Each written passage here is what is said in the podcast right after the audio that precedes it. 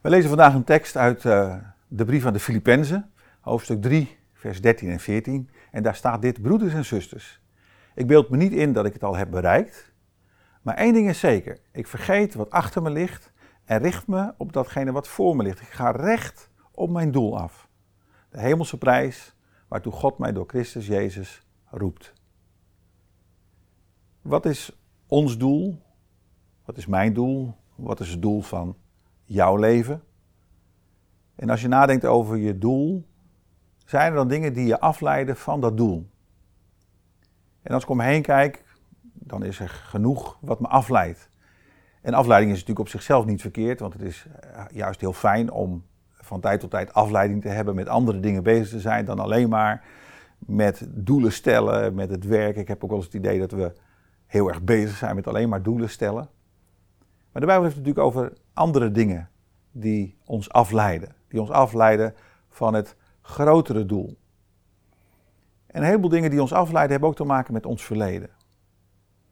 En hoeveel mensen zitten vast in de dingen die in het verleden zijn gebeurd. En natuurlijk, sommige mensen hebben verschrikkelijke dingen meegemaakt in het verleden, in hun leven. En die zijn niet met elkaar te, te vergelijken. Als ik kijk naar mijn eigen leven, ik groeide op in een context waarin, uh, waarin vervolging was. Een woord dat we eigenlijk niet meer kennen in deze tijd.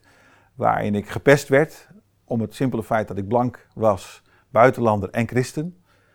Uh, en ik heb genoeg reden om daarbij te blijven hangen. En ik zou mijn hele leven kunnen inrichten op het feit dat ik dat allemaal meegemaakt heb. En toch heb ik gekozen, ook op basis van mijn ontmoeting met God, om niet te blijven hangen in mijn verleden, maar me te, te richten op de toekomst die God me aanbiedt, op het doel wat God in mijn leven wil leggen. En ook voor mij is dan iedere keer weer de vraag, waardoor laat ik me afleiden? Ik hoorde een interview van een uh, bekende schaatser in Nederland een aantal jaren geleden. En die had het over zijn carrière, over de prijs die hij betaalde voor zijn carrière. En hij zei, het is goed en het is fijn als je weet waarom je het doet.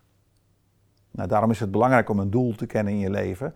En die schaatser die vergeleek zijn carrière met alles wat hij had moeten laten om een topschaatser te zijn. Om, om prestaties te leveren. En dat betekent voor hem ook dat hij alle afleiding daarvan naast zich neer moest leggen. Hij moest dingen niet doen. Hij moest opofferen als het gaat om plezier en als het gaat om feesten en om vrienden hebben. Omdat hij een heel duidelijk doel had. Hij wilde topschaatser zijn. Nou, in die vraag, wat is het doel van jouw leven? Wat wil God in jouw leven leggen? Is het vandaag een interessante vraag om na te denken. Waardoor laat ik me steeds opnieuw afleiden? Wat zijn de dingen misschien wel uit het verleden waar ik me aan vasthoud of die ik moeilijk vind? Die ik zou moeten proberen tot een oplossing te komen of misschien wel bij God zelf brengen. En dat is de uitnodiging die ik je vandaag mee wil geven. Laat je niet afleiden, blijf niet hangen bij het verleden, maar kijk naar de toekomst die God voor je bereid heeft.